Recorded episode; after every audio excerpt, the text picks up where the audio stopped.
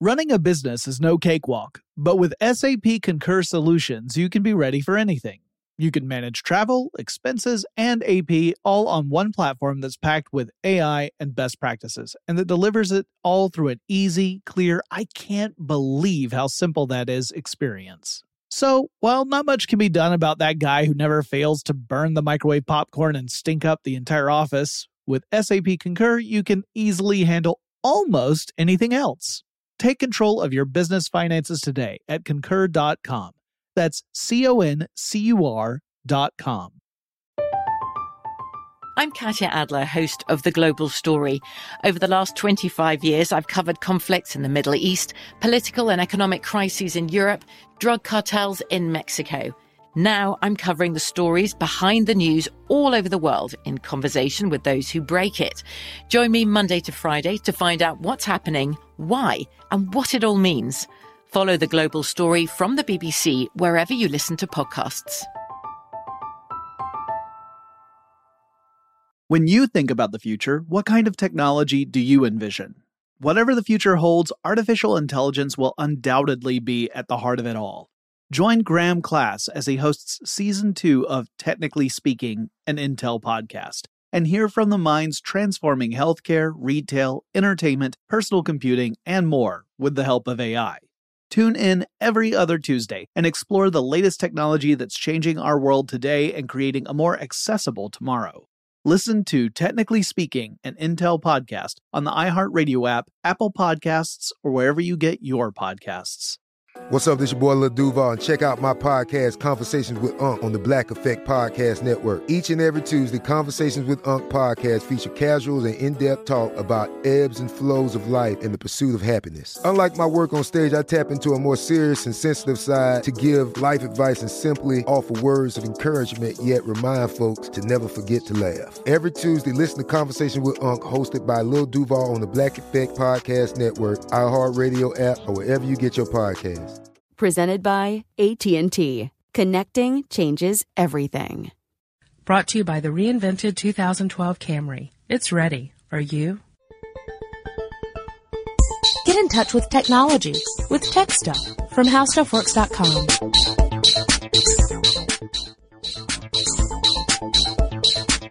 Well, our guest today is Brian Brushwood, magician extraordinaire, critical thinker, skeptic, social engineer, uh, gad about town. I like that last one the most. Uh, thank you. Brian, thank you so much for being on our show. Dude, thank you so much for having me. I mean, know we've talked about this for months. I'm glad we finally made it happen. Yeah, Brushwood and I are, uh, we're like BFFs from way back. Uh, yeah, we're roomies. We, yeah, it's true. It's true. So, uh, yeah, Brushwood is a, he's, he's, he's a, a, an amazing, amazing kind of guy. One of the nicest guys you guys could ever meet. I really do mean that, Mr. Brushwood. You're going to ruin my reputation. Stop this. All right. That's, he's, he's also a complete jerk. No, no. Um, so we wanted to talk today about lots of different topics, but before we get started, uh, in your own words, can we get sort of a, kind of a, a, a a minute long or two minute long bio of who you are, how you got interested in stage magic and technology and all that kind of good stuff. Sure, man. It's really weird. I'm in a transition phase right now because uh, if you'd asked me five years ago, the answer would have been dead simple. I would have told you I am a touring stage magician who tours colleges doing a punk rock magic show with fire eating escapes, mind reading. I stick a nail in one eye, pops out the other eye. I break 30 pound bricks over my head. Uh, and it was, and that's, that's all I did but as I've transitioned, we launched Scam School. I pitched it five years ago, right around this time. And uh, now it's four years strong, 220 episodes. And now I'm hosting four other podcasts as well, but I'm still doing the live stage shows. So my identity, my identity is kind of in transition right now as I, as I do more performing in front of the camera instead of in front of audiences. And now it's even more compl- complicated since, uh, we just launched the Scam School book, which uh, hit number one in Canada and number three in the U.S. on the iTunes store on the day of launch. So now I guess throw author in the mix as well. How about that? Huge props to you. Great. That's awesome. And, uh, uh, you're also, the Scam School show has also been featured on discovery.com. Yeah, they uh, apparently it, it, was the awesomest thing because I guess Discovery.com had been talking with Revision Three, and they were talking about some kind of partnership for a while. But since nothing was confirmed, nobody at Revision Three really told me because you know it's like they didn't want to tell me if there was nothing to tell. But I guess within minutes of the deal being finalized, Discovery.com threw the first episode up under their life section, and so I found out about it because somebody on Twitter was like, "Hey, uh, were you just not going to tell us that you joined Discovery.com?" And I'm like, "What?" And so I take a look, and sure enough, there it is, and it seems to be very well received. I'm excited about it. That's fantastic. Yeah, and and as a you know as a friend and fan, I was very pleased to see that join our, our family here, and it was a it was a surprise to me as well. I had not I had no knowledge of any sort of Revision Three uh, work at that point, but I was very pleased to see you brought on board. Uh, anytime I can see talented people who uh, who are good at at at entertaining and informing, it's always a pleasure. Uh, so we wanted to talk a little bit today about the fact that uh, since you have uh, extensive uh, experience being a stage magician, uh, that kind of gets your perspective on how stage magic has changed over the years, and how the role of technology has sort of played a part in that, and that, and just get an idea of what's important when you're a stage magician. Yeah, absolutely. I mean, I, I would say as lo- as far back as you look, there's been a very tight relationship between technology and magic. And uh, what's the Arthur C. Clarke quote from Childhood's End? He says, uh, "Any sufficiently advanced technology is dis- indistinguishable from magic." Yes, mm-hmm. one of our favorites. Yeah, no, and that magicians love that quote because it makes us sound important. but the uh, but you know, you look back and uh, it seems like every time there's a novel new technology uh, there is a magician to either exploit it secretly in a stage show or to make it integral to his stage performance. You know, you go back, uh, you got uh, Jean Eugene Robert Houdin uh, doing uh, doing bullet catches. You know, when mm-hmm. and this is in the 19th century when they're still using uh, musket type rifles. You got um, uh, you know Penn and Teller doing doing cell phone tricks. Or, you know, and of course I, I do an illusion in my stage show now where I make a ghost appear on everyone's cell phone in the audience. And there's something about the novelty of new technology that that puts a finger in that same part of the brain that good sleight of hand does, where it's just it's just incomprehensible and you can't even understand how that's possible. Mm-hmm. That's yeah, that's really cool. And uh, you know, not to not to pull back the veil too much uh, from from the whole magic thing, but go ahead, pull it back. in We're the naked back here in the biz, uh, you know, we might refer to certain certain types of uh, technology specifically made for stage magic, uh, often referred to as as gimmicks, uh, a gimmick that you use in order to pull off a trick. And I think it's an interesting thing that I see with a lot of people who who just start off in magic, the the beginners. Often, I think place more stock in a gimmick than they do necessarily in stage presentation and I'm curious as to what your view is on that. What do you think is the most important tool in any stage magician's uh, toolbox? Uh, yeah, you nailed it right on the head. Uh, when I first started in magic, I, I was what, 18 years old and wandered into a magic shop in Austin, Texas that was run out of the garage of one of the local magicians. And since I didn't have a car at university, I had to take uh, two different buses. It took me a 45 minutes just to go the eight miles to get there. And uh, this guy talked to me for like three hours straight, and I just had my mind blown because I had picked magic just out of the blue as as a hobby to try, and I I didn't really know much about it. But one of the things he told me that really stuck with me is like when when people first start doing magic, they always want the self working, no fail gimmicks. They want they want the tricky deck of cards to force someone a card rather than relying on sleight of hand because, you know, it's a confidence booster and it's something that, that always works. Uh, but then there's some kind of guilt that builds in you and makes you think like, oh, I'm not really a magician. I should be doing everything with a real deck of cards. And you learn how to do these, these fancy forces or these flourishes or, you know, turn over one card so it looks like a different card. And then, uh, after a while, once you have that down, you get lazy and say, why am I doing all this extra work when I'm the one who notices the difference? And then you go back to using gimmicks. So it's but, a pendulum. Yeah, it is. But, but, but you come out the other side because it's one of those, once you get enough flight time, you build an engaging presentation. And I'll tell you, that's the biggest, I don't want to say betrayal. That's the biggest confusion that people have. A lot of folks get into magic when they're uh, 14 and hitting puberty because they feel powerless and they want a way to get other people to be interested in something they're doing. Mm-hmm. And so they follow the script the way it's written. They do the moves the way it's written. And either they get stuck in that rut and they become those socially awkward people who can't relate to other people except with a deck of cards in their hand, or they they pull through it and they realize, wow, it's not really, they'll, they'll, realize like out of everything, the one joke they made up on the spot got a bigger reaction than any of the prepackaged canned jokes that they had before then. And then they realize that the magic is just that social lubricant. It's just that excuse to start interacting with someone. And it's really, it's your personality that matters way more than anything. And you, I mean, you, there are parts of, of Penn and Teller show that are utterly transparent to anyone who knows a thing or two about magic. And yet they are some of the most important, beautiful routines that they've ever written because they speak to something bigger than the trick they're doing. Yeah, I, am always reminded of their routine of doing the cups and balls with the transparent cups. Mm-hmm. And, yeah. And even as you're watching it, and even as they're explaining how they do it, it, doing it so seamlessly and so smoothly that it's so clear that they've, they've really polished that routine that it still feels like magic. well, I think there's a real, uh, there's something that we really crave in the illusion of being educated. And I say the illusion because uh, because by the time that trigger, ostensibly the whole purpose of that routine is for them to teach you how to do the cups of balls because you see it done with transparent cups. Uh, by the time that's over, I would I would challenge you to a hundred thousand yen that uh, what is that, a hundred bucks? Something that like that. could not recreate even one phase of that routine accurately. And likewise, one of the p- things people seem to like most of my stage show is I begin with this uh, four and a half minute illustrated history of fire eating, I explain from the earliest references to resistance to fire to uh, to to the touring, uh, you know, stage performer Richardson in the 1600s. Uh, I explain the progression of fire eating, and everyone's oh, it's so educational. I learned so much, and I was like, you cannot repeat back one fact I gave you that entire time, but it's that blend of feeling like you're learning while you're seeing something visually interesting that seems to uh, seems to sit well with people. Excellent. Yeah. Um, and it's, it's interesting to me, uh, on this show in several different episodes, uh, and, and, Chris can, can, attest to this because he had to listen to me do it just a second ago.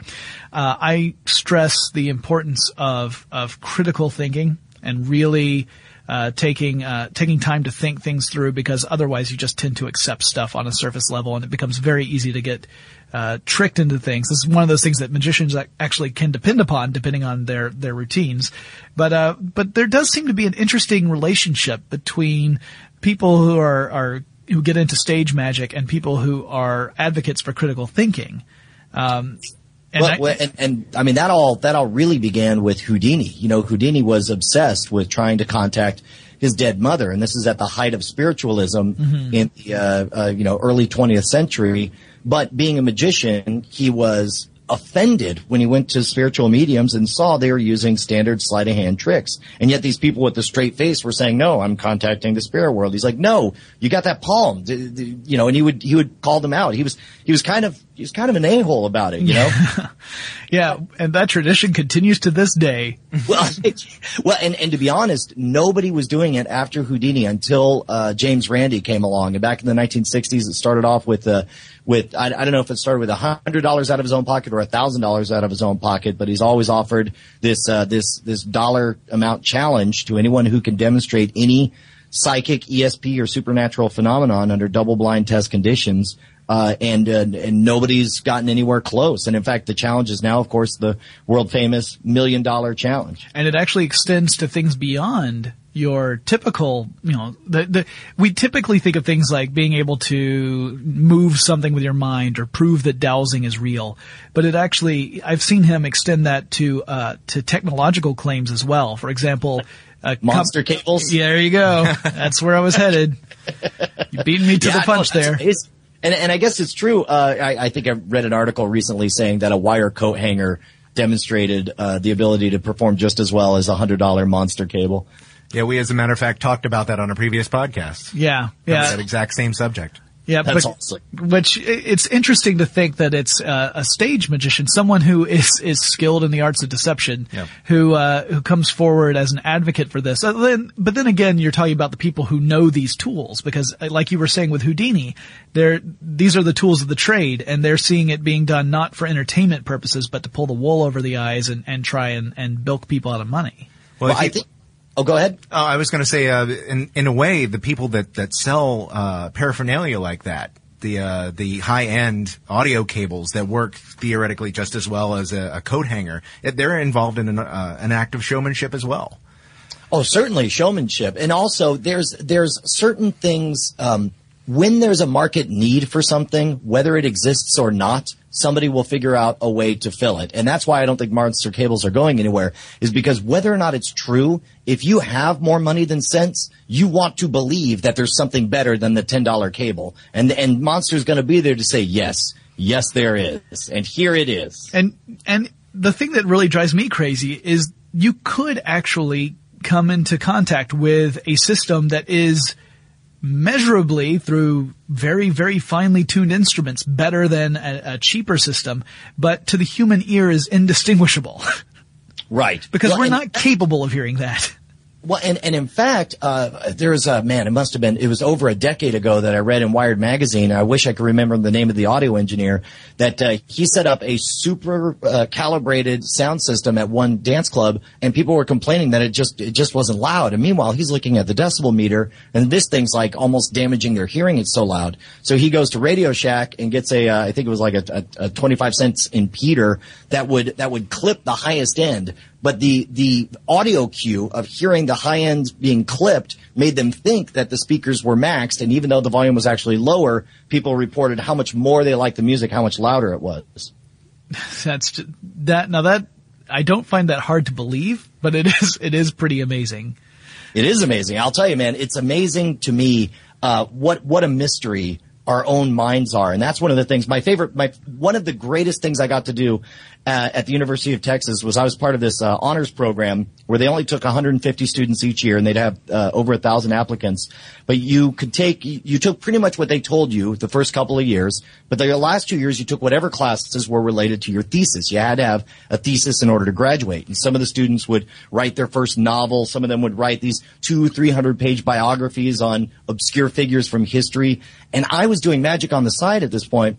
And I thought, well, maybe I, it would be awesome if I could get away with writing a paper on the history of magic because that would be fun. Or even better, if I could claim that it was my thesis to get a trick published in one of these magic journals. So, you know, still putting a significant amount of work on myself, but at least it would be fun and magic related. And when I went in to pitch my idea to the dean, she said, well, what do you want to do uh, for your thesis? And I got as far as saying, uh, well, for the last couple years, I've been doing magic on the side. And as I drew in a breath to continue, she interrupted saying, and you want to do a magic show as a creative writing thesis. What a great idea. And so, uh, as a result, I got to take, uh, whatever courses I wanted for the last two years, as long as I could justify it being related to magic. So I took, uh, courses on, uh, you know, you know, on artificial intelligence, on psychology, on history of witchcraft, on pseudoscience and the paranormal. Uh, it was, it was amazing. But it was those courses on brain development that really cemented in my mind what wonderful flawed machines we all are. And once you see, once you spend a few years deceiving people and even better, hearing back from people after the fact, having them describe to you what they think you did or what they remember you doing, it is unreal how wrong all of our memories are all the time on everything. And once you accept that, I find I find I'm a lot happier about everything. I don't argue anymore. Like if I remember something happening one way and someone remembers it another way, I'm like, ah, whatever. I'm prob- we're probably both wrong. Probably something like that. And likewise, when you look at, um, you know, eyewitness testimony, you, you, you devalue it severely because you understand that even if they're not intentionally lying to themselves, they, uh, they, there's just no way that they can accurately remember anything. So you're making me feel a lot more comfortable about the fact that I offload a lot of my own mental, uh, uh, my, my own mental practices onto my technology now. Oh, you should. You should. And in fact, uh, I, I think that uh, we're entering an age where, uh, unfortunately, in the legal system right now, we still are in a place where uh, where we value eyewitness testimony far more than we should because there's and if you if you're familiar with the work of Elizabeth Loftus, uh, it is unreal. They, they've been able to induce false memories in other people by asking le- leading questions. There was one story where they, they took a, uh, a, a young kid named Chris and they laid out five stories. Four of them were tales that actually happened to him. One was a totally made up story about being lost at the mall. And they asked a bunch of questions about all five. And, uh, and then like two weeks later, they said, well, which of these, one of these was a made up story that never happened to you, Chris. Uh, which one was the one that we made up? And he picked an actual story from his past as being a made up one because he couldn't believe that he wasn't lost at the mall at age five. It's kind of like, wasn't there that story about the other, uh, the other experiment with the showing an ad, a fake ad for some popcorn, uh, to some people during a, a thing, and then like a survey two weeks later, they asked them how the popcorn was, but no one in the study had actually had any popcorn, but they all remembered trying it and that it was delicious because of the ad. Oh, wow. I Yeah. haven't heard that one. No, that was that was uh, just I think that was in 2011 when I heard that. I think I heard that on Skeptic's Guide to the Universe. That's fantastic. Yeah. Yeah. And this is why focus groups aren't so great for marketing purposes. Because the leader often sort of steers it in the direction of the of what the uh, the company that has organized this focus group is trying to achieve. Like, oh, hey, look, it works. Yeah. So they Right. just go with it. Yeah, which Well, kind of that's the importance of uh, double blind experimentation, which we, you know, of course, uh, they do very, very well with the with the FDA and for, for you know new drugs. But when it comes to consumer marketing, there's probably not much of a reason to try that. And for those out there who don't know what a double blind test is, all right, so uh, a blind test means that the person who's taking the test has no knowledge of whether or not they are in a control group or the test group. Double blind is that the person administering the test also does not know if that person, if they are administering a test to the control group or to the test group. Uh, Yeah. So that, that it, it limits the chance that data will be uh, leaked to a test subject and uh, influence his or her results. Yeah, that uh, one of the earliest cases of that where it's so important is uh, Michel Eugene Chevreul, is a French scientist, and this is uh, back in the I believe the 19th century when dowsing was super popular. And dowsing is, of course, you know, finding water with a forked stick or holding a pendulum over a substance and it swings one way if it's supposed to be one thing or swings another way if it's another. And uh, when he tried it, he set out the way he tried it was of course he set out a bowl of mercury held out the pendulum and the thing started swinging like crazy. Pulled the mercury away and it stayed totally still still. And he was like holy crap maybe there's something to this. Uh, although he didn't say that because he was french. He said soccer crap so it's exactly sacre crap. but then, but then he had it, but, but he had the idea, he had his assistant set up a partition and he just held out the pendulum and, and the, the, the assistant would either set down an empty bowl or a bowl filled with mercury. And once he didn't know which, uh, which one it was, it didn't do anything. Yeah, I know that James Randi had suggested a similar test where it would involve uh, burying uh, uh, PVC pipes with water in them, for example, under a certain area of land, covering it all up, and then the person administering the test would have no idea where the the PVC pipe actually was. They would just observe the the test subjects as they would walk across, and uh, the test subjects would let them know if they had found a hit or not, and that that would be a, you know a typical, very simple double blind test. Uh, although the actual That's- administration would require more, but Uh, out of everybody who goes for the James Randi Million Dollar Prize, uh, the Dowsers seem to be the most intense because they truly believe what they're doing is a science. And the reason they truly believe it is because they have so many stories of personal validation where they looked for water pipes behind the wall and they found them. They looked for water at their uncle's farm and they found it. Or, uh, you know, they, they look for a lost object and they find it. And the problem is, uh, you can be right, you can get lucky and you can maybe you rely on your intuition uh, and not realize you're you're doing that. So even if they're right and get a hit, that doesn't mean that it proves that dowsing works. It means that it proves that uh, that either you know one of the other things happened. Yeah, yeah. And this kind of leads us in this whole this whole belief, uh, the, the fact that we're we we are fallible uh, constructs. You know, we we don't we make mistakes, and often we don't realize we're making the mistakes, and that there are ways of tweaking that. That kind of leads into the the discussion I wanted to have about social engineering. Now, you you have your show Scam School, which has a lot to do with social engineering. Uh, can you explain to our listeners what is social engineering? Oh, I think the definition is is uh, clinically something like um, you know a set of tools designed to induce a certain response in people in certain environments. Uh, I I just claim that it's cheap, dirty psychological tricks to get people to do what you want. Right. Uh, but whether it's you know, and on Scam School we try to keep it light. So more often than not, uh, we we explain the ways that you can use, uh, you know, magic tricks or psychological manipulation to get the girl's phone number or to win free beers off of your friends. Uh, but uh, one of the best experiences that I got to have was uh, uh, what three years ago. I got selected at South by Southwest to give a keynote presentation on social engineering, scam your way into anything or from anyone. And in the research putting together on that, I read um, a number of books, including Robert Cialdini's Influence, which is fantastic. So many amazing tidbits in there that are all based on, uh, you know, real psychological surveys. Stuff like um, uh, there's these fixed action pattern patterns, these psychological back doors that that anyone from con artists to magicians can use to to make people feel obligated to do certain things. For example, uh, reciprocation. There was a Dennis Regan did this uh, fake art experiment where he had a group of people come in and they were either they were assigned in in twos. Now one of them was a real experimentee, the other was a fake experimentee, and they spent all day reviewing art on a scale of one to five. I love it, I hate it, this, that, and the other. And about halfway, it was time to take a break. And so Mr. Fake Tester goes off to the bathroom. And when he comes back, one of two things would happen. Either he came back empty handed and they just went back to work, or he came back with, with two Cokes in his hand and he would say, Hey, I went to the bathroom and I, I grabbed myself a Coke and I figured I'd grab one for you. Here you go. Enjoy a Coke. And then they go back to testing. And then at the very end of the day, Mr. Fake Tester would in both, in both groups say, uh, Hey, I hate to bug you about this, but we're doing this raffle for work, and if if I sell enough, there's a chance I could win a car. Uh, as as many as you could buy, the more the better. And uh, they measured how many of these uh, of these tickets he would sell.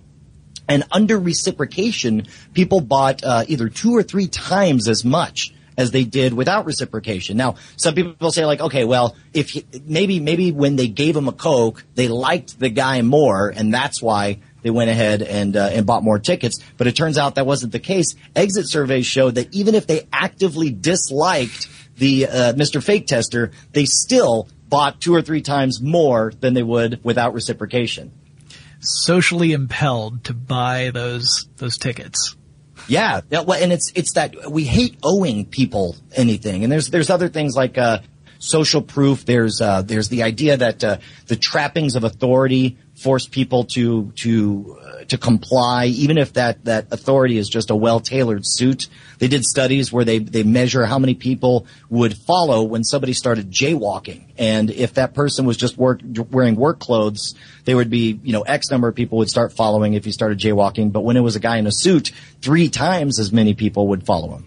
Yeah, I, I remember when I was in high school, I remember seeing a demonstration where I just thought it was incredibly cruel at the time, but it was a, it was a, a fast talker. It was a guy who just spoke in, in jargon, meaningless jargon, uh, and demonstrating how, uh, how social pressures would make people agree to things even if they had no idea what was being said and uh, would demonstrate it by bringing someone who, who was unaware of the the fact that he was you know just a, a flim flam guy you know thought that he was uh, was introduced to him as if he were an expert in a particular subject and then he just started uh, having this conversation and saying that after it was over, said, "Well, the reason why she never stopped me to ask what was going on is there's this social pressure on her to act like she understands it, and you know, it it, it would be it would be mortifying to admit that you don't know what what someone meant when they said something to you in front of a crowd of other people."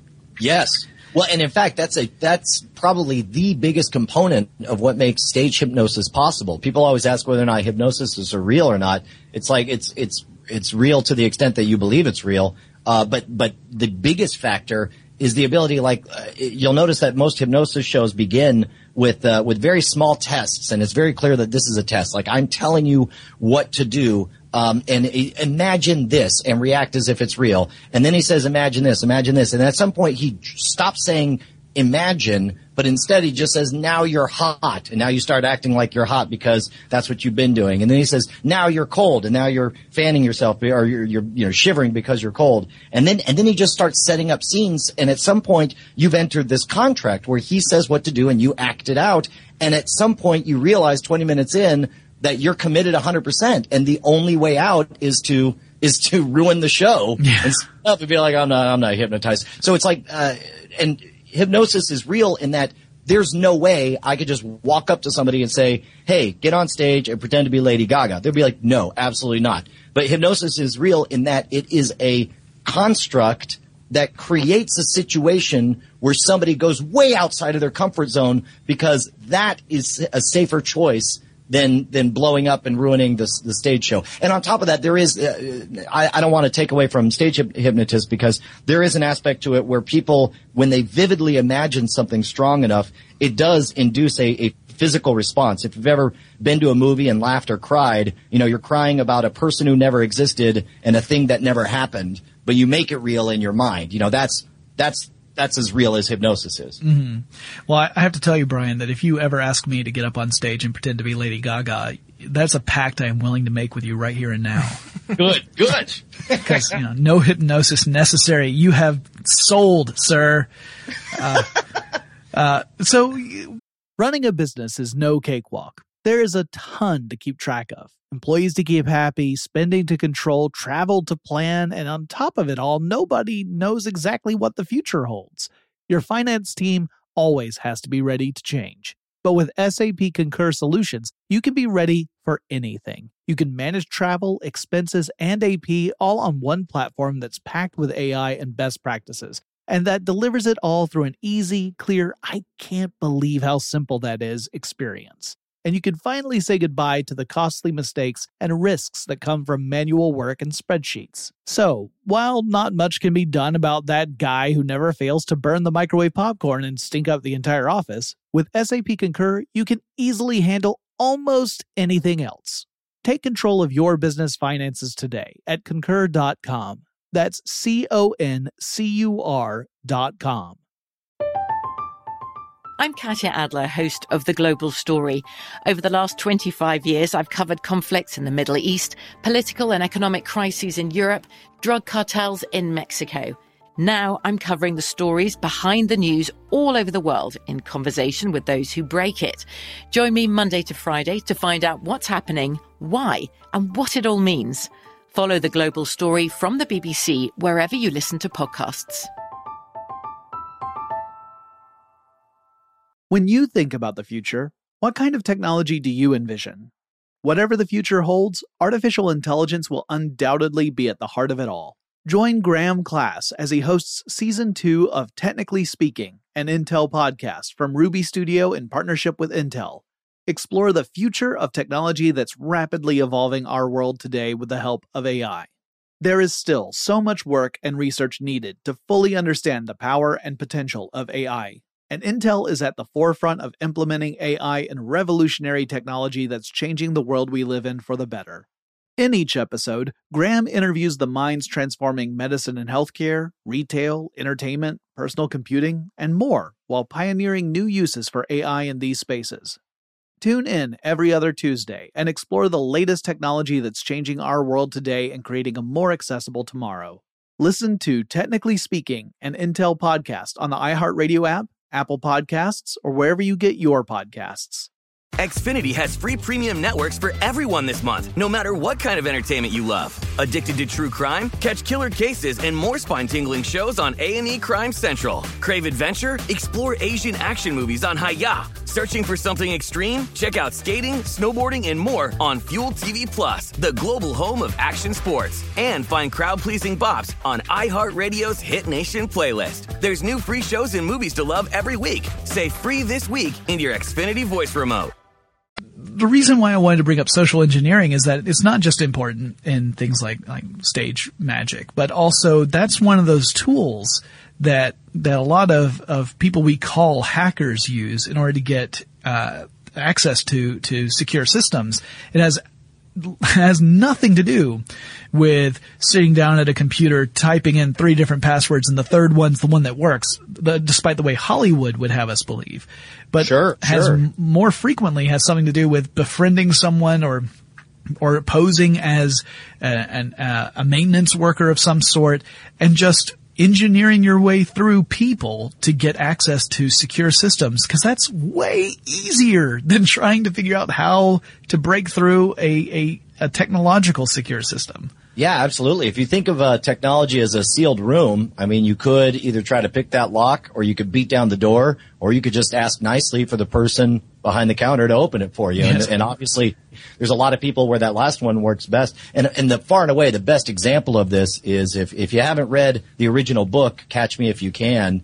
Uh, it's way better. The movie was was fine, but the book is unreal because it's actually written in the voice of Frank Abagnale, very honestly talking about uh, uh, his exploits. You know, over the the what two or three years that he flew all around the world cashing over a million dollars in bogus checks. That's one where it's it's a case where he realized wearing the trappings of authority by looking like a doctor or looking like a pilot, he was able to pass checks that otherwise would never pass muster. People would be like, "This is obviously bogus. Get out of here. Call the cops." But but when it's a when it's a pilot, you know, held in such high regard, people just shut up and cashed him. Yeah, and uh, Kevin Mitnick's book too that that uh, came out recently has been uh, has been doing well, and I think it's the same thing as the person just explaining what what he was doing at the time. Um, also, I just as an aside that we probably shouldn't get into, I, I find it kind of amusing that we're talking about social engineering in an election year here in the United States. Oh yeah, no, I mean that's uh, boy. I mean you'll see you'll see all kinds of, of trappings of authority. That's why part of the reason the little things like people can't wait to get uh, to that level of success where they can have the Secret Service around them because that starts to reinforce the idea that this candidate's important and it starts to uh, reaffirm that the, the trappings of authority become as important as actual authority. Yeah, I'm just waiting to reach that level of success where I can get a decent table at a restaurant. That's, I like to set realistic goals. I'll tell you what, man, it is unreal uh, what a little what one phone call will do in, in front of me. My friend uh, Dan Martin ha- is one of these guys who scams his way into upgrades left and right. He picks up the phone and pretends to be his own manager. He uh, he gives another name and says, you know, I'm the manager for Daniel Martin. You've probably seen him on, lists a bunch of different stuff. And of course, nobody wants to admit that they don't know who the hell Dan Dan Martin is. Right. And they're like, oh yes, no, that's great. And he's like, well, listen, here's the thing. He's got a very important client that he's trying to impress. We understand there's an hour and a half wait. Is there any way you guys can take care of us? And uh, and and sure enough, you know, and, and I've seen him do it where we we skipped an hour long line to go to the steakhouse. We sit down. And then uh, the management comes over and says, uh, "Oh, thank you, Mr. Martin. We're so glad to have you here. Uh, I understand you have a celebrity guest." And without missing a beat, he turns to my assistant at the time, uh, uh, Captain MG, we called him. Uh, this big, tall guy is just like, "Yeah, you probably you probably seen him in the office. He's one of the guys who works down in the in the warehouse." And instantly, people are like, "Oh, I think I do remember you in a couple of episodes." Because again, nobody wants to admit that they don't remember the guy. And and Dan's whole idea is like, look, man, I'm doing these people a favor. They're going to go home and talk about the celebrity.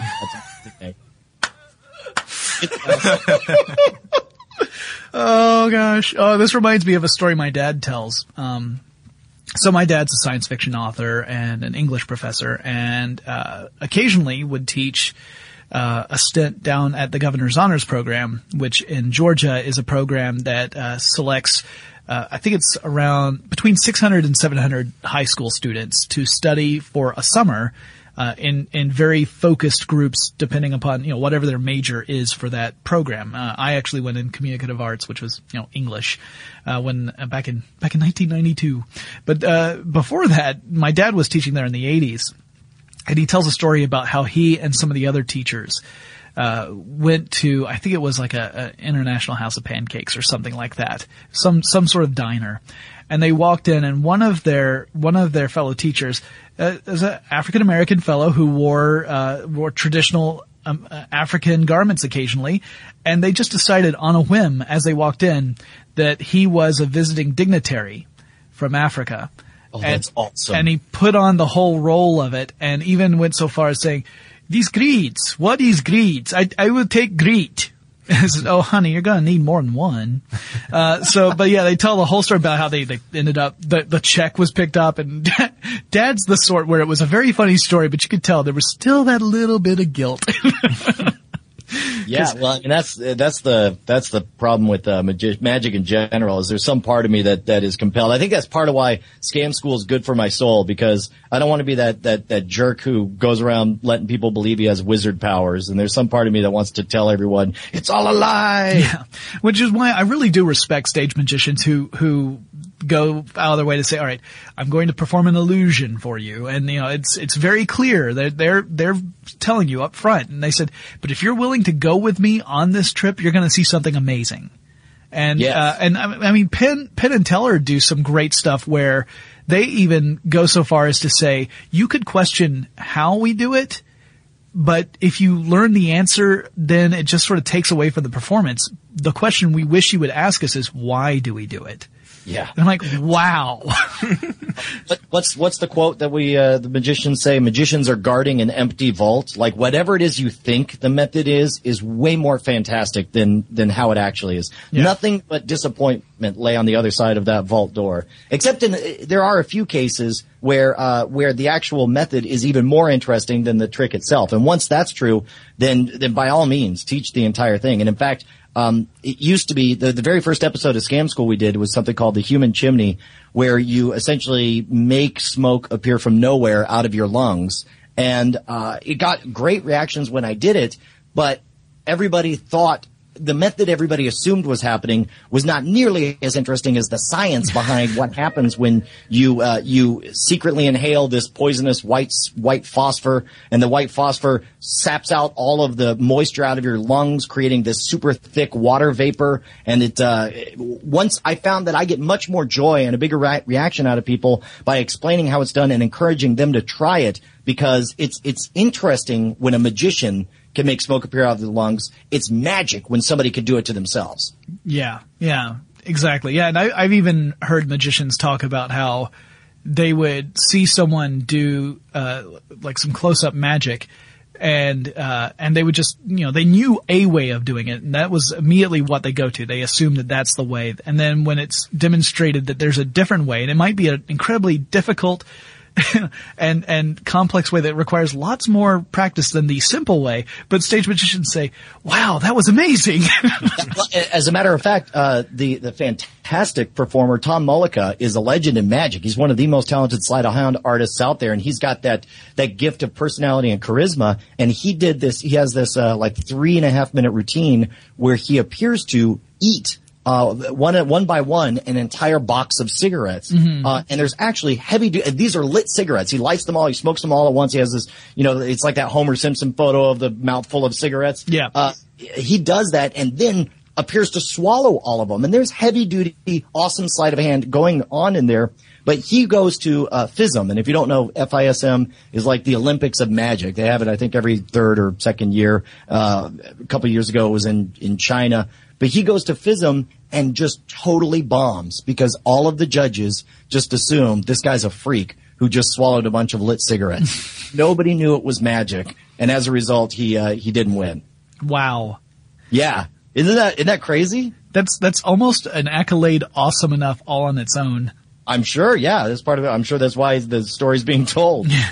Well, to transition out of this, I, I wanted to talk more about some of the other projects you've worked on, some of which are uh, closely related to technology. In fact, one of these we've we've talked about on our show in the past, and I think I might have even talked about this before I met you, which is the whole idea of leaving behind a virtual ghost. Oh yeah, I remember that. Yeah, I think I think it might have been before we we had uh, met each other.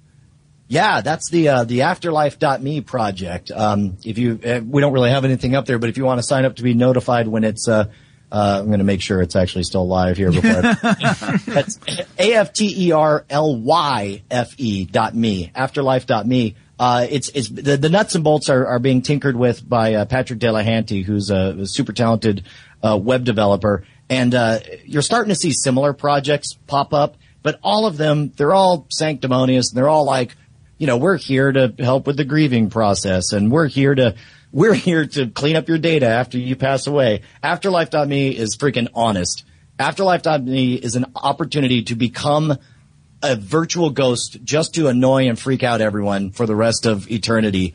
Uh, and essentially what happens is it's a dead man switch where every, every year on your birthday, you log in and let it know you're alive. And of course it'll bug you by email to, uh, to, to tell you to, um, you know, make sure to check in. But if it doesn't hear back, it assumes you're dead. And then it takes all of your past tweets and just starts repeating them on the same times at the same dates that you said it year after year. And what I love about this is isn't that what ghosts are in history? Are items that don't know they're dead, these these echoes that think they're going about the daily business of their life when they're not. And the idea that we could do that digitally forever, you know, it's like picking up the kids. Merry Christmas, everyone. all like their birthday in the bank. You know, all these things that you say year after year can become these digital echoes for all eternity. Uh, I, I think it's really cool as an art project. And, um, you know, I, some people say it's tacky. Yes, it very likely is, but a lot of art can be tacky. And I think it's really cool performance art. Personally, I, I love it. I mean, I just love the idea of someone reading a tweet and saying, ah, Jonathan's been dead for 20 years and he's still slamming the iPad. Yeah. well, and think about this. Well, and that'll be the other thing too. It's like, uh, it'll be more hilarious to hear you talking about stuff that, uh, yeah, that doesn't like, like Amy Winehouse died. You know, you know, I think that'll, that'll become funny over time. But also think about the at replies where, where all of a sudden you, you whisper happy birthday to someone from five years after the fact. This just tells me that I just need to make a lot more younger friends. That's right. Because I, I do want to irritate people after I, I mean, I, I do it while I'm alive. Why would I want to stop after I'm dead? I want to irritate people. So yes. yeah, no, it's a great idea. As soon as I heard it, I, I completely appreciated it for what it was. Being, being sort of a mischievous, uh, prank puller myself, I found it, I found it incredibly appealing. Running a business is no cakewalk. There is a ton to keep track of employees to keep happy, spending to control, travel to plan, and on top of it all, nobody knows exactly what the future holds.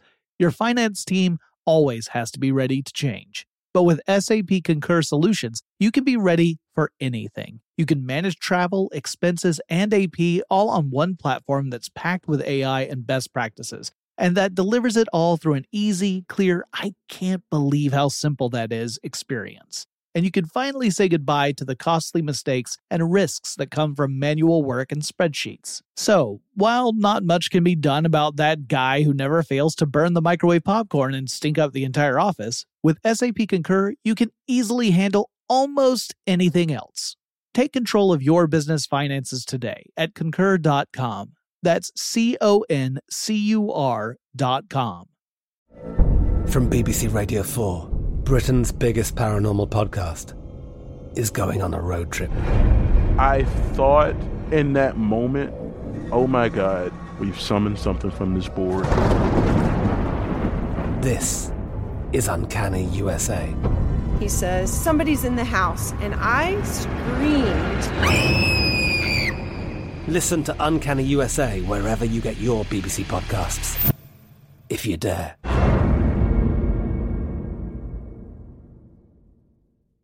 When you think about the future, what kind of technology do you envision? Whatever the future holds, artificial intelligence will undoubtedly be at the heart of it all. Join Graham Class as he hosts season two of Technically Speaking, an Intel podcast from Ruby Studio in partnership with Intel. Explore the future of technology that's rapidly evolving our world today with the help of AI. There is still so much work and research needed to fully understand the power and potential of AI and Intel is at the forefront of implementing AI and revolutionary technology that's changing the world we live in for the better. In each episode, Graham interviews the minds transforming medicine and healthcare, retail, entertainment, personal computing, and more while pioneering new uses for AI in these spaces. Tune in every other Tuesday and explore the latest technology that's changing our world today and creating a more accessible tomorrow. Listen to Technically Speaking, an Intel podcast on the iHeartRadio app Apple Podcasts, or wherever you get your podcasts. Xfinity has free premium networks for everyone this month, no matter what kind of entertainment you love. Addicted to true crime? Catch killer cases and more spine-tingling shows on A&E Crime Central. Crave adventure? Explore Asian action movies on Hi-YAH. Searching for something extreme? Check out skating, snowboarding, and more on Fuel TV Plus, the global home of action sports. And find crowd pleasing bops on iHeartRadio's Hit Nation playlist. There's new free shows and movies to love every week. Say free this week in your Xfinity voice remote. Um, so why don't we talk about, uh, you can talk about some of the other shows you do because we haven't really covered any of those. You've got some stuff, uh, uh, on the Twit network, for example. And, Yeah. uh, also you, I, I do want to hear more about your experience with the Scam School ebook, please. Yeah, well, uh, Scam School, of course, is is the big coming out party that I had for, with the internet. Um, but a lot of people were surprised when it turns out I knew anything about technology as well. My my past life, I uh, I spent a, a year testing video games for Rockwell Semiconductors for a year, which was awesome. And then I spent uh, almost three years at Dell and their high end sales support. You know, uh, designing networks for small businesses or building high end systems for you know 3D modelers, animators, that kind of thing. Mhm. Uh, and uh, that's the first time I did this week in tech. It just seemed like a natural fit. And uh, Leo was nice enough to give me a, a number of shows to do, and now I'm doing three programs over there, including uh, NSFW is is uh, an utterly volatile powder keg where we never know what's going to happen. Half the time it blows up in our face. Every so often we have moments of awesome hilarity. Um, it's it's almost it's a very weird show because it's almost openly hostile to new people trying to visit it. So if you don't understand what's going on, just give it a couple more episodes and see if it sinks in. Yeah, it's kind of like your head with a hammer. It feels really good. Anytime you have Justin Robert Young involved, there's going to be volatility. Exactly, exactly. uh, and then I started hosting a frame rate with Tom Merritt, which is a whole show about this whole emerging space with new media. This is, in many ways, the most exciting time to be a broadcaster or be somebody who's interested in reaching a large audience of all time because um, essentially we're seeing exactly now the exact same thing that happened in the 1950s with broadcast television in the 1970s with cable television. When when broadcast television began, there was no market because nobody had TVs. Nobody knew what to do and nobody had any money. So they just took their radio figures and threw them in front of a screen. And then they figured out that television is a different medium than these other things and they were able to tell their own unique stories in their own unique ways. Same thing happened in the 70s with cable. Nobody was watching. So all of a sudden there's all this bandwidth, all these channels. People are just throwing stuff. Ted Turner takes his local TBS, WTBS station and throws it, calls it a superstation. But then all of a sudden it becomes TBS, this powerhouse. Same thing with CNN. It wasn't even possible to have a 24 hour news network beforehand. So nowadays we're in the wild west of new media with just distribution from YouTube, with podcasting, with, uh, with uh, pretty much anyone who's got a story to tell now has a global opportunity to, to reach an audience worldwide and it costs them nothing. Th- th- There's no barrier to access, and it's a it's this awesome land rush to see who can become king of which little circuits out there. Because whoever gets there first has a huge advantage. That's the reason CNN was number one for so long was because it was the first 24 hour cable network, and it was everyone else uh, was was just couldn't couldn't top it. Mm-hmm. And so, likewise, that was the big push for, for why I did uh, Scam School. So anyway, that's what Frame Rate is about. Is about the emerging digital transition, watching some new media stars transition to television and, and vice versa.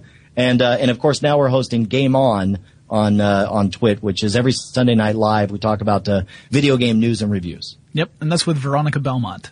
Yes, Who- yeah, who- I should lead off with that because everyone likes to me, and that's fine. Yeah, it's you know Veronica. I I you know, I love her. Uh, she um she has shot me the look of death at least three times in my life, and I have survived. So I got it once or twice myself. it's it, there's a hair trigger, you know. Just, just Uh, it- tread on the right ground. I don't want to get in trouble, but uh, one of my favorite things about hosting Game On is is seeing the the Veronica Belmont that that will never show herself on the internet. She is she is delightfully hilariously crass. She is a wonderful person, and I, that's all I am going to say about this because I'm hosting this show. Brian Brushwood had other things to say, but Jonathan Strickland just loves her. All right, so um, uh, now that we've got that clear, uh, yeah. So tell tell us more about this ebook. Oh my God! So uh, for years I've been flapping my gums about how I want to do a book for the Scam School book, and originally I had all these designs on a physical book that would have like magicy kind of properties to it. Uh, the problem, of course, is that physical media, unless you get picked up by a big publisher who wants to invest hundred thousand dollars. Uh, it's extremely, uh, it, it, the development costs are, are, are high. The printing costs are high, especially if you want to do something non-standard or tricky with the pages. Uh, and you miss out on what's great about Scam School because, of course, we have all these episodes, and the only way to get from a book to an episode would be like a kludgy kind of QR code thing. And have you ever used that? Have, have any of you guys ever read a book that had QR codes and actually pulled out your phone and clicked on it, went to the page? Once or twice, but you know, it's it's definitely it's definitely there's a barrier there. It's just like with podcasts and, and suggesting like we, we tell in our podcast for people to go and read the articles and how stuff works. Mm-hmm. But that's kind of challenging because, you know, it's two different separate media. So to tell someone to go and, and read this article and the article is amazing and that it goes into far more detail than we ever could in a podcast and has, you know, visual effects and all that kind of stuff. Right. Um, it's, it's, it's a, a smaller number of people who make that transition. We love well, those people and we would love that number to grow, but we understand it's, it's two different media and often, you know, what you're doing in one instance is not really, you, you don't, there's no way to port it over easily. Like if I'm mowing the lawn and listening to a podcast, I'm obviously not going to jump online and read an article about, you know, quantum suicide. Exactly. So it's one of those things where it's like you need to have as smooth a transition as possible. And uh, about, uh, I guess, two years ago, uh, when Kindle really started to get more popular, and of course, uh, iTunes started up their iBook store, I was like, oh, dude, then it's got to be it's got to be ebooks.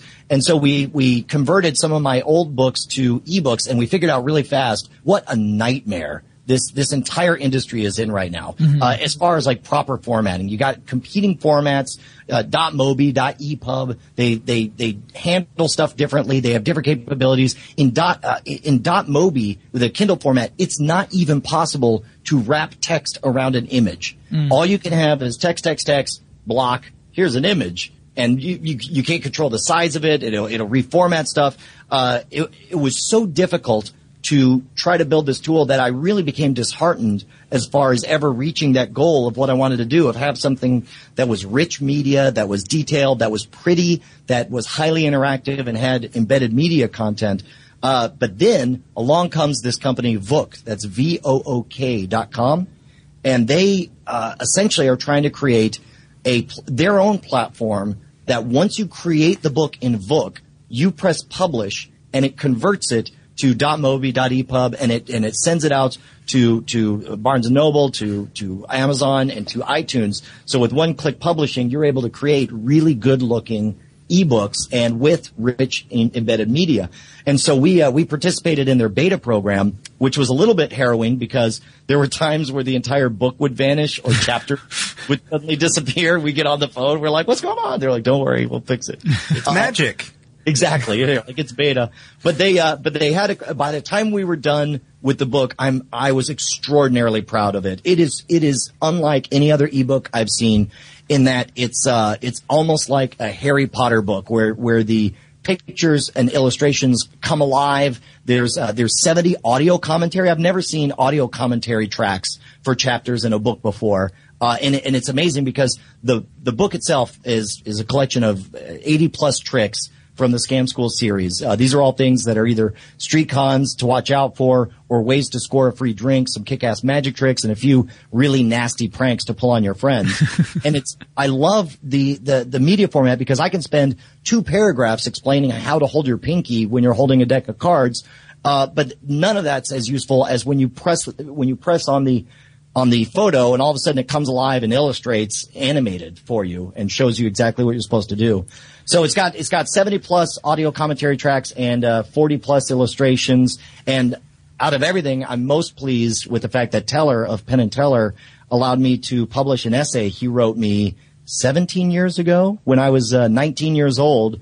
Uh, and looking for my place in magic, I wrote a letter to Teller, and he was kind enough to write a response, uh, like a four-page essay wow. talking about creativity and magic and uh, being able to publish that and, and, share the word on that has been extremely gratifying. So I, I, am very, very happy. If you go to scamschoolbook.com, you can find all, all the different platforms. Fantastic. Yeah. And that, that is exciting to me because, you know, we've been talking about this whole electronic book, uh, uh, medium and, and what the potential is and that, uh, it's been several years in the making, and it and it's so exciting that it looks like now we're getting to the point where people are actually really cracking that nut, where they've managed to find a way to incorporate the different abilities you have in something like a, a web-based presence and uh, the the the the things you have within electronic text and that it's being brought together in ways to to really cater to a wider audience really. Because you know, we all know that people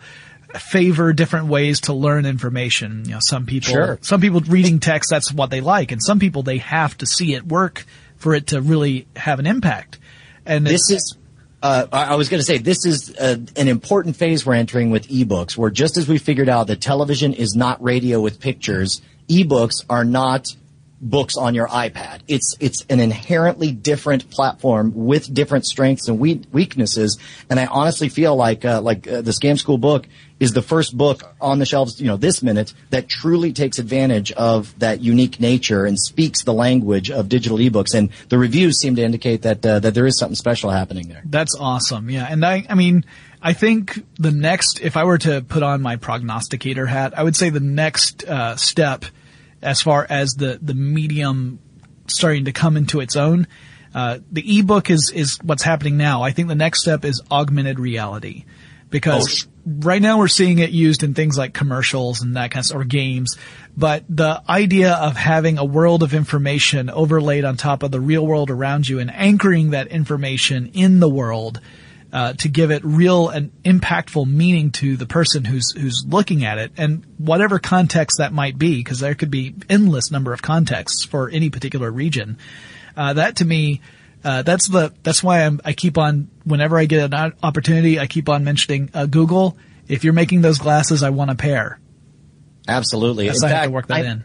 I fully believe that uh, that uh, you're already seeing this in the military, Mhm. the video gamification of your job, and uh, and they are. Um, I don't know. I guess the military really pioneered the idea of of badges and medals and, and achievements, but uh, but you know, of course, we see it in stuff like World of Warcraft when you're grinding all the time. And a friend of mine is now a uh, he was the CEO of a company. He put together a business plan to try to pitch the idea of of of, of an achievement based system for all of his employees based on their class and their and their missions uh, or their tasks where they could they could level up and get perks they could win badges. Uh, the whole thing was clearly modeled right after World of Warcraft and he uh, uh, I, I don't know if he ever implemented it but it was so obviously right when I read it that I fully expect us to see more companies running their businesses like a video game I I'm right there with you. I expect that as well, especially since gamification is still a, an incredibly powerful buzzword in the business world. Oh yeah. So, well, Brian, thank you so much for taking the time to talk with us. This has been a, a, a great discussion, really fascinating. dude anytime you guys want me to talk about anything just give me a call we will take you up on that.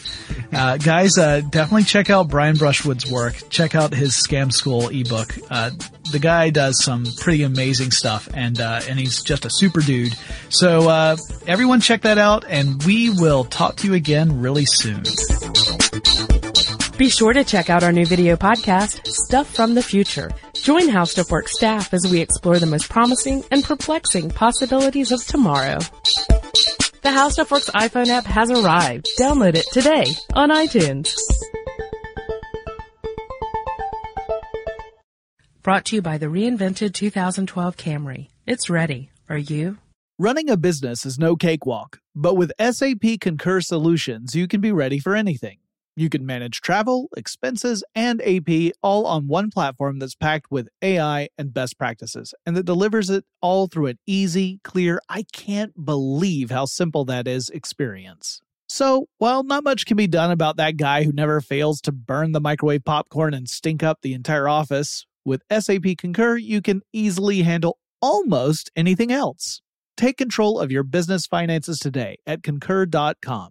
That's C O N C U R dot com.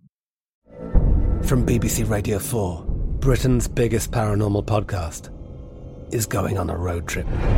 I thought in that moment, oh my God, we've summoned something from this board. This is Uncanny USA. He says, Somebody's in the house. And I screamed. Listen to Uncanny USA wherever you get your BBC podcasts, if you dare.